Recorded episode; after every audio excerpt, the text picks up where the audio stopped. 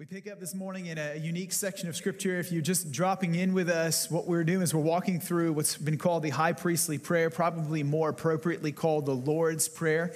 And uh, in this unique section of scripture, it's significant one, because it comes after Jesus' farewell discourse. So, for the last several chapters, Jesus has been pouring out his heart to his chosen disciples in order to be able to prepare them for his departure and comes right before the cross where Jesus actually goes to the cross for these same people. And it is the longest recorded prayer of Jesus. It breaks down really into three sections, one through five, which we touched on last week, is Jesus' prayer for himself, for his glory, and that he would glorify the Father and that he would be able to save his people. This week, he prays specifically for the disciples that he is leaving behind. And then next week, what he's doing, he's actually praying for those who believe based on their testimony, which would be you and I.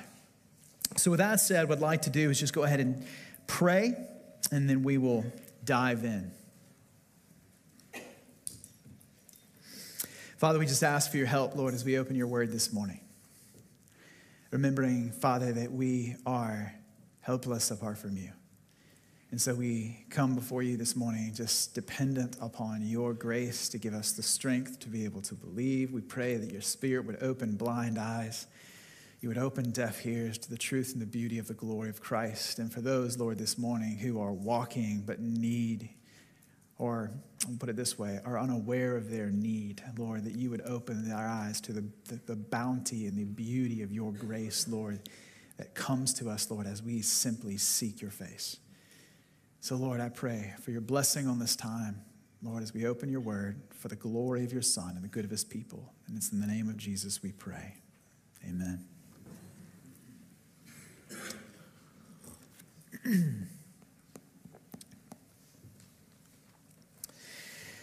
it is sad, but a reality that moral failures among prominent Christian leaders has become almost commonplace. We're grieved by it. We're definitely saddened by it as we, we feel the impact that happens as leaders fall and the thing and the, the negative press, you could say, it brings upon the name of Christ. We're, we're asking the question why are these people who seem to start so well, why do these people who seem to love Jesus and seem to have such a zeal for him, why did they fall? And there's been a lot of different solutions or scenarios that have been presented as the reason, but I think probably the best answer that I have heard comes from an Anglican bishop by the name of J.C. Ryle during the 19th century, and he gives this explanation, and it is rather long, but I think pretty important. So I'm going to read it in, in its entirety, and I just encourage you to, to give, give a listen. He says, that backsliding generally first begins with the neglect of private prayer. Bibles read without prayer, sermons heard without prayer, marriages contracted without prayer, journeys undertaken without prayer. Residences chosen without prayer, friendships formed without prayer, the daily act of private prayer itself hurried over or gone through without heart. These are the kind of downward steps by which many a Christian descends to a condition of spiritual palsy or reaches the point where God allows him to have a momentous fall. This is the process which forms the lingering Lots, the unstable Samsons, the wife idolizing Solomons, the inconsistent Asas, the pliable Jehoshaphat's, the over careful Marthas, of whom so many are to be found in the church of Christ. Often, the simple history of such cases is this they became careless about private prayer. You may be sure, very sure, that men and women fall in privates long before they fall in public. They are backsliders on their knees long before they backslide openly in the eyes of the world.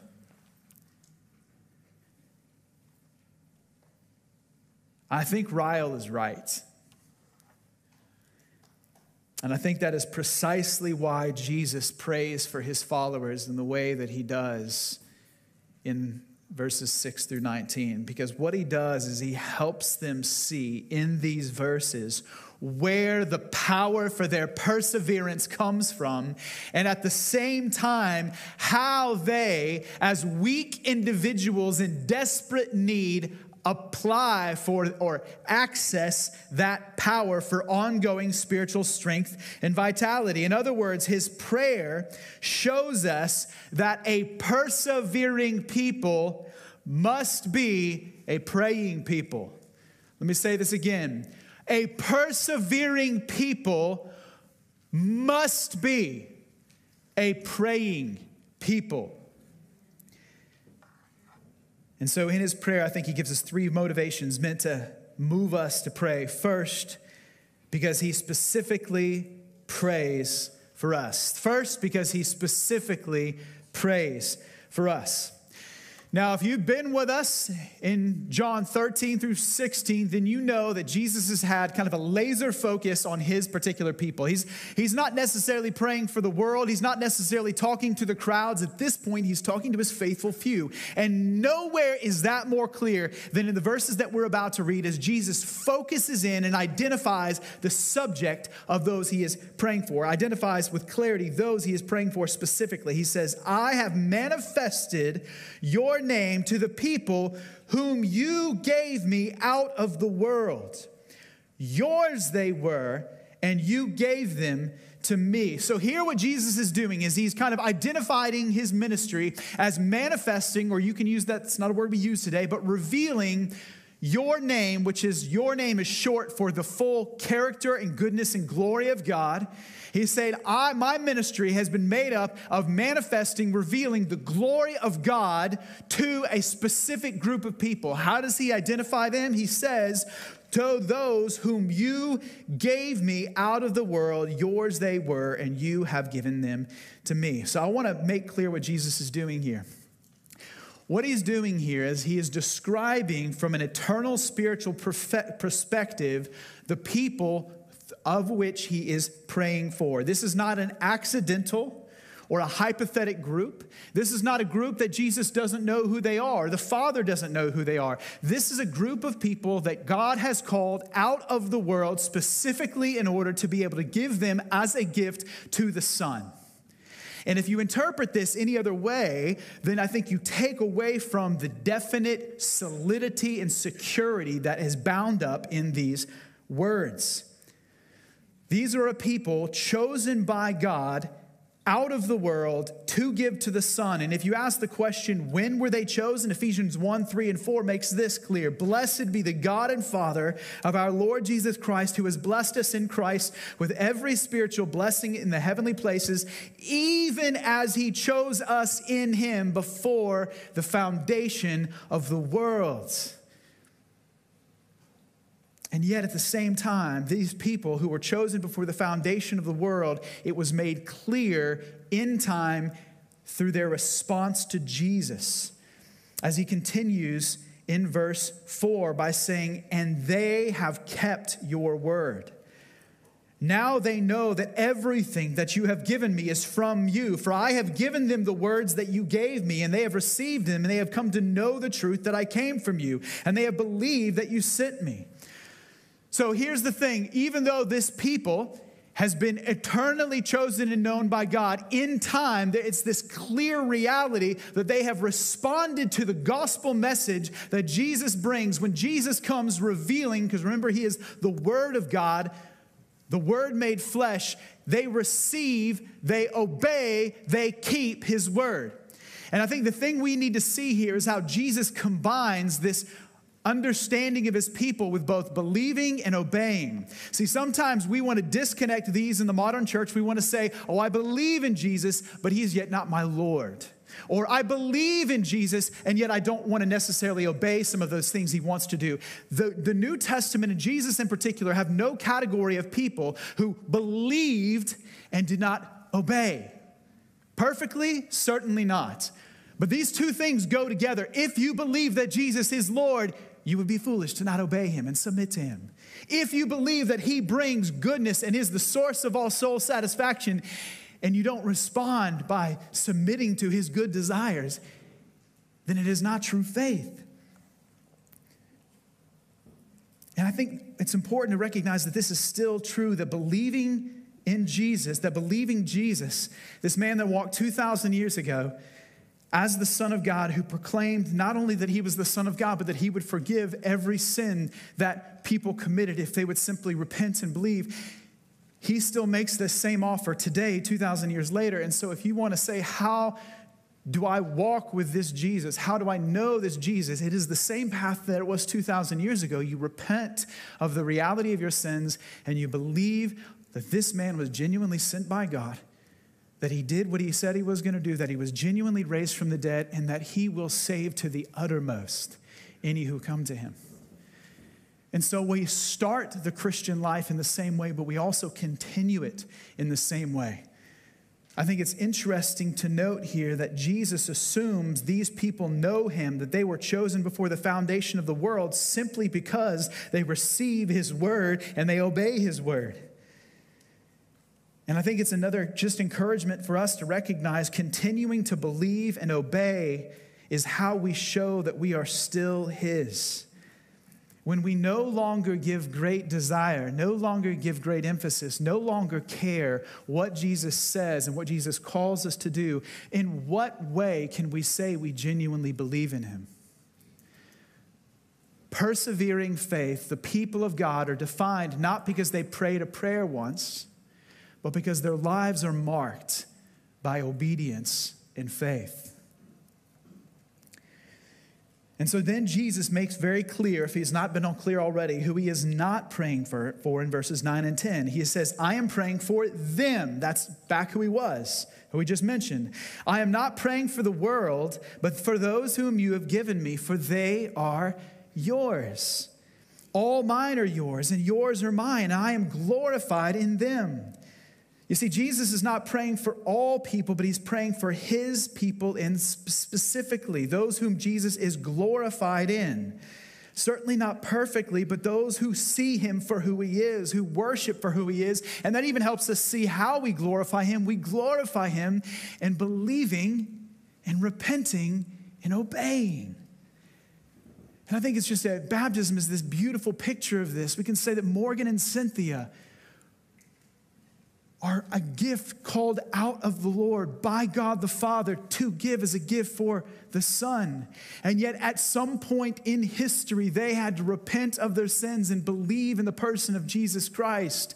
And that their ongoing continuation of this is how they make clear to the world that they are His. And even the whole process of baptism, going under the water and coming back up, is a signet, is a picture of this reality of the transformation that has happened.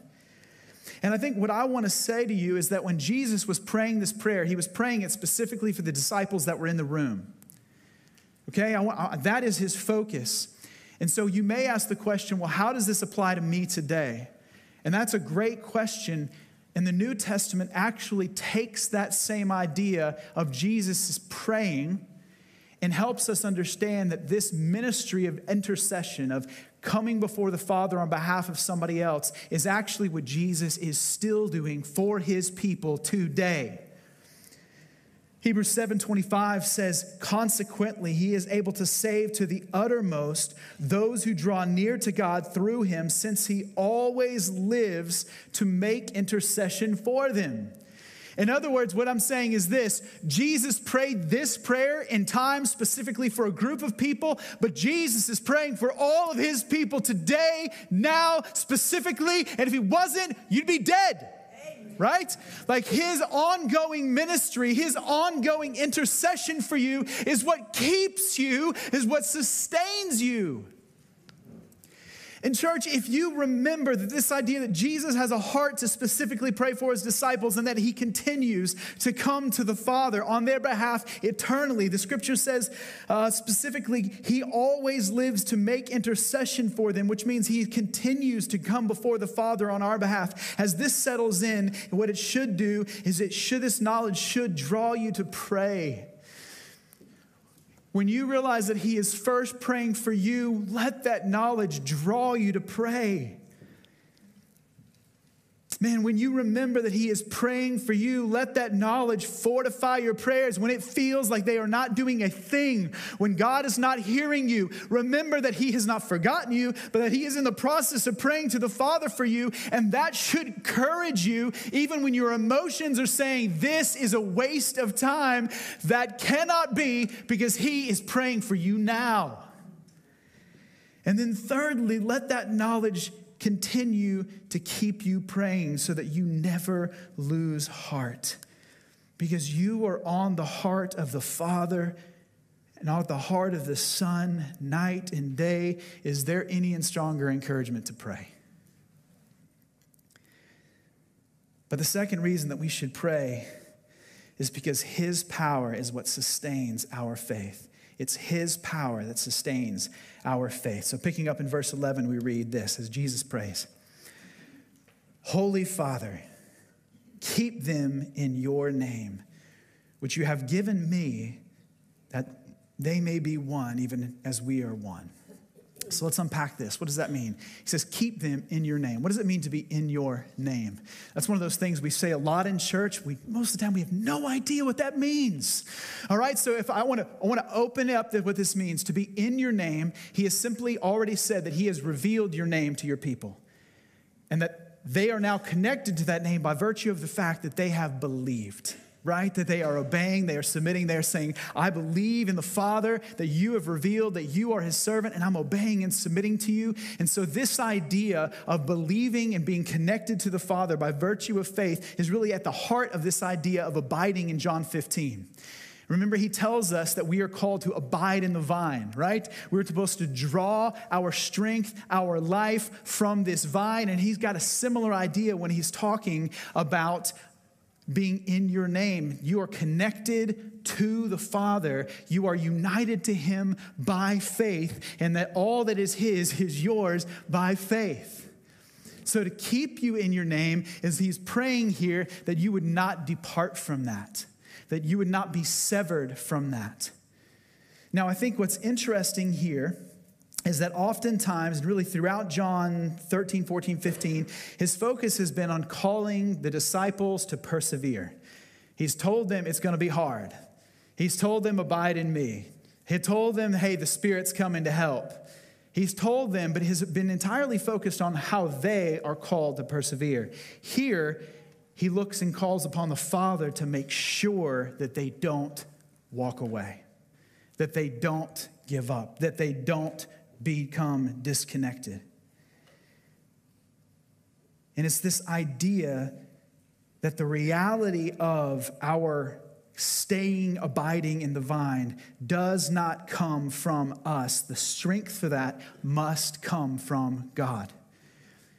If Jesus is praying to the Father to keep them in his name, what he is saying is that they don't have the strength to do it unless the Father gives them the strength to do it, okay?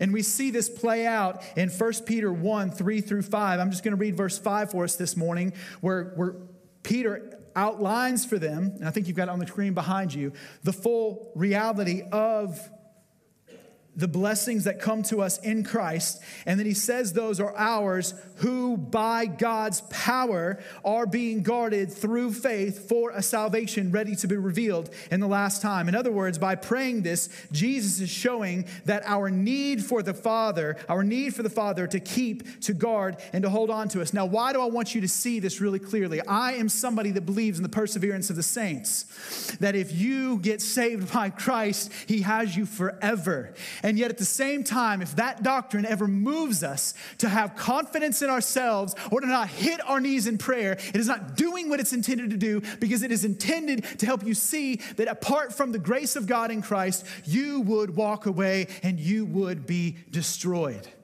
You don't need Christ just to save you in the moment. You need Christ to keep you. You need the Father to sustain you. You see, I think what happens is that so far too many of us, and this happens when people disconnect themselves from all the means of grace. I, am amazed when I see people, they're not reading their Bible, they're not, they don't seem to be praying, they're not going to church anywhere, and they're like, well, I don't have to do those things in order to be saved. I was like, you're absolutely right. But what in the world do you think you are doing in helping yourself by putting yourself in a position where you're disconnecting yourself from the means of grace that God has given you to keep you in His fold, right? And at the same time, we sometimes operate like we're Peter, who says, like, I'm never gonna deny you, Lord. And yet, what happened just a few verses later? You see, you and I need to recognize that if it is not for the grace of God in Christ, we would perish. We would walk away. And if that, you hear that and that settles into your heart, it should move you to do one thing. Church, you must pray. Because all the grace of God is available in the strength of God and desires to be able to help you persevere. Jesus then goes on to explain that he kept them while he was on earth, but he's not going to do that any longer that he's now giving that responsibility to the Father because in verse 13, but now I am coming to you, and these things I speak in the world that they may have my joy fulfilled in themselves. Now, I think one thing that's interesting about this is it seems to be disconnected with what came before, but why does Jesus here again talk about joy? He's been talking about the Father keeping them, but now he turns to the concept of joy. What is this idea of joy? Why does he go here again? Specifically, he says that their joy, my joy, will be fulfilled in themselves. And I think the reason for this, even though we want to maybe disconnect this from the idea of persevering, is because joyless Christians will not be persevering Christians. Joyless Christians will not be persevering Christians. You see, joyless Christians are weak Christians. Joyless Christians who are not full of praise but empty of it are susceptible to the temptations and the joys of the, of the world. Why? Because ultimately they are disconnected from the promises and the person and the power of Christ that is available to them. And I think I mention it here now this morning specifically because joy is an essential aspect of persevering faith. And we can have joy if I understand the way this is written. Joy in the midst of trials, joy in the midst of suffering, joy that is completely independent of our immediate circumstances. But that kind of joy does not come from any other place than from God Himself. You see, so many of us think that it is only from the circumstances that we are surrounded by that our joy comes. And then the moment our circumstances are not worthy of joy, we end up in a situation that says, well, obviously, God doesn't need me to have joy in this particular situation. But I think what he's saying here, even as he is praying, is Jesus is reminding them that there is more grace from the Father to be walking there. The, the Father is going to guard you in strength. He is going to guard you, He is protect you, to cry out to Him. And at the same time, He is asking that they would ply the Father so that they could walk in joy. Because did you know that your perseverance in the faith is directly connected to the reality of the joy that you have in Jesus? So don't assume that just because you're not given up the walk yet, that God does not, or you, are just grinning and bearing it, that God does not have more for you. He may want you to continue to pursue Him in order to be able to walk in more joy. And I think that brings us kind of our third and final point of encouragement to pray. And it's this reason because He sanctifies you in truth, because He sanctifies you in truth. You see, Jesus has already made very clear that His prayer is not for the world, but for His disciples. But now Jesus specifically focuses his prayer on the relationship his disciples will have with the world. Beginning in verse 14, he says, I have given them, that's his disciples, your word. And the world has hated them because they are not of the world, just as I am not of the world. I do not ask that you take them out of the world, but that you keep them from the evil one. They are not of the world, just as I am not of the world. In other words, what Jesus is doing is he's saying, by virtue of his giving his word to his peoples, he has made them aliens and strangers. Did you realize that? That the church is not meant to be a people who just, well, we are like, we're like all these different things, and then we kind of tack on religion in here, and we've got like Christianity as a part of our overall identity. I am a, you know, a southern white da da da da da da da Christian. Like when Jesus gets tacked onto you, when Jesus comes into you, he makes every other thing that you thought was relevant about your identity irrelevant. And he says, This is who you are now. And so you are a Christian, which means that you don't even belong in this world anymore. By virtue of him putting himself in you, you are to be just as foreign to the world as he was foreign to the world. He said, I didn't belong here. They didn't accept me. Guess what? If I'm in you, it's going to be the same because you have fundamentally changed. You are now an alien, a stranger, and an exile.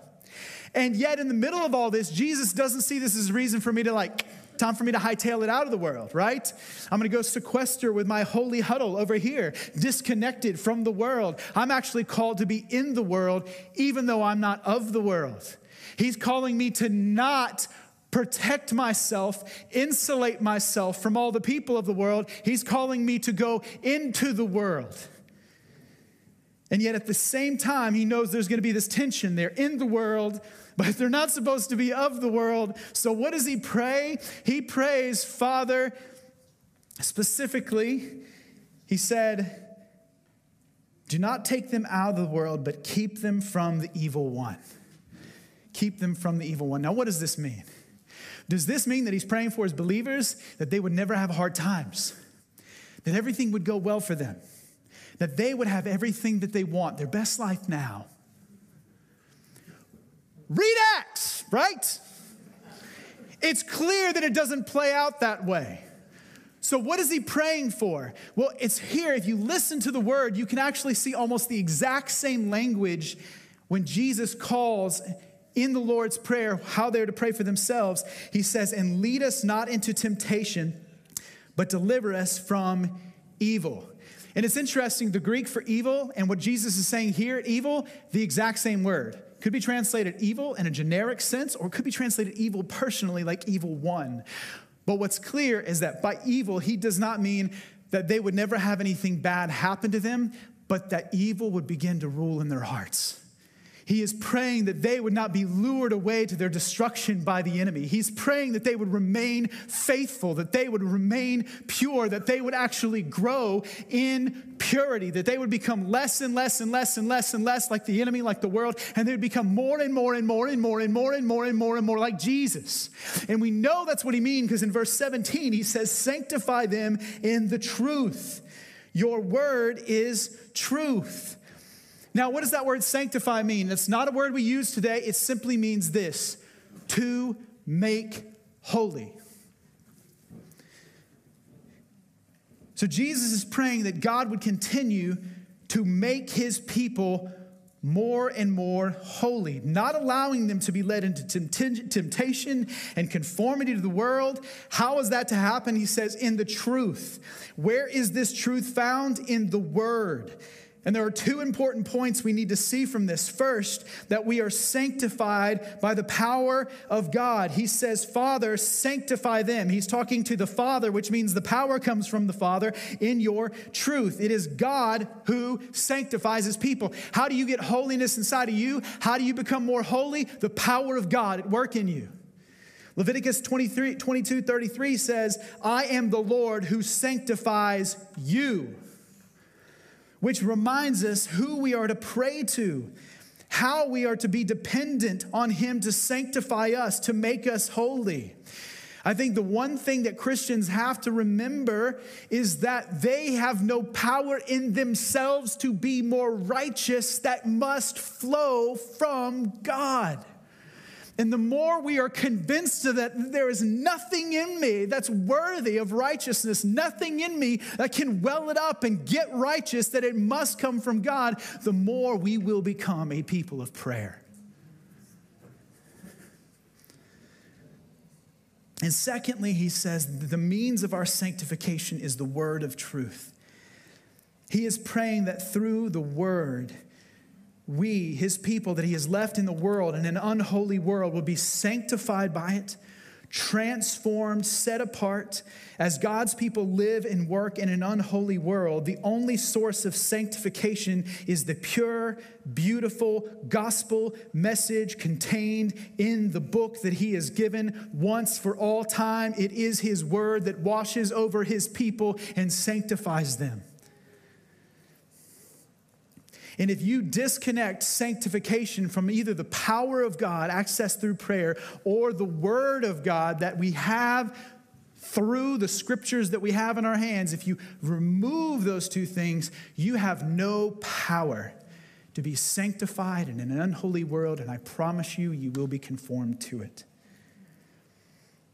Because the more you grasp, the more it should move you to pray, to pray for more holiness, to pray that we would be a sanctified people, to pray for the church in America, to pray for your own salvation, to pray for your own, excuse me, sanctification, your own progressive growth in godliness, and at the same time, the growth in godliness of your church, the growth in godliness of your brothers and sisters, of your family, the growth in godliness of the church in America, the growth in godliness of the saints at the end of the world. They need the power of God to be sanctified because they do not have it within themselves, only He has it. And secondly, it should call you to immerse yourself in truth. You see, the world has this corrosive, polluting, conforming effect on you. And I don't tell you that because I want you to be afraid of it, or I want you to run away from it, or I want you to be callous and feel like the problem's out there, but because I want to prepare you to run into it. And if you are going to be any good to the world, you're going to have to run into it with the reality of the power of God at work in you and the truth bringing and washing over you and sanctifying you. I love the way Paul writes in Romans 12, 2. He helps us see that there's really just, it's, it's one or the other. He says, Do not be conformed to this world, but be transformed by the renewal of your mind, that by testing you may discern what is the will of God, what is good and acceptable and perfect. In other words, what he's saying is that you have two options in this life you are, as called apart, set apart Christians, going to be conformed to this world, or you're going to be transformed by the renewing of your mind. Those are the two options that you have. And he is saying that in Christ, through the gospel, in faith, through his word, that you have the ability to be able to look to Christ and to walk increasingly free from sin, increasingly free from the corruptions and the, con- the con- conformity to this world as you continue to walk into this world to love it. And so, my hope, church, is simply that Jesus' prayer for his disciples has given you an urgency to this morning to prayer, to pray. See, I feel like we settle too many times with, like, I understand this, I understand that. Like, oh, I know I'm saved and I'm always going to be saved. Instead of understanding the, the desperate dependence that we have upon the power of God and not wanting to take any hope or any joy or any, any confidence having in ourselves and instead move into a place and a posture and a position where we pray, not because we're supposed to, because we know we need to. And again, I just want to, I started with a J.C. Ryle quote, and I want to finish with a J.C. Ryle quote. Answering the question, why should you continue to pray? Why should prayer be a regular part of your life? He says this Prayer obtains fresh and continued outpourings of his spirit. He alone begins the work of grace in a man's heart. He alone can carry it forward and make it prosper. But the good spirit loves to be entreated. And those who ask most will have the most of his influence. Let me say that again. Those who ask most will have the most of his influence. Prayer is the surest remedy against the devil and the besetting sins. The sin will never stand firm, which is heartily prayed against. The devil will never long keep dominion over us, which we beseech the Lord to cast forth. In other words, church, your God wants you to pray. Because there is so much more grace that He has and He desires to pour out on you that you may walk in this world and that you may become increasingly holy and that He may sustain your joy and your perseverance for His glory and your good. Let's pray. Heavenly Father, we thank you for the work that you have done, Lord, in saving us. We don't ask, Lord, that you keep us out of this world but that you give us a heart and a hunger to grow into this world. And yet, at the same time, Lord, we know that if you do not sustain us, if you do not give us your joy, if you do not give us your peace, if you do not continually sanctify us, if we don't cling to the word that you have given us, Lord, we will be no good in this world.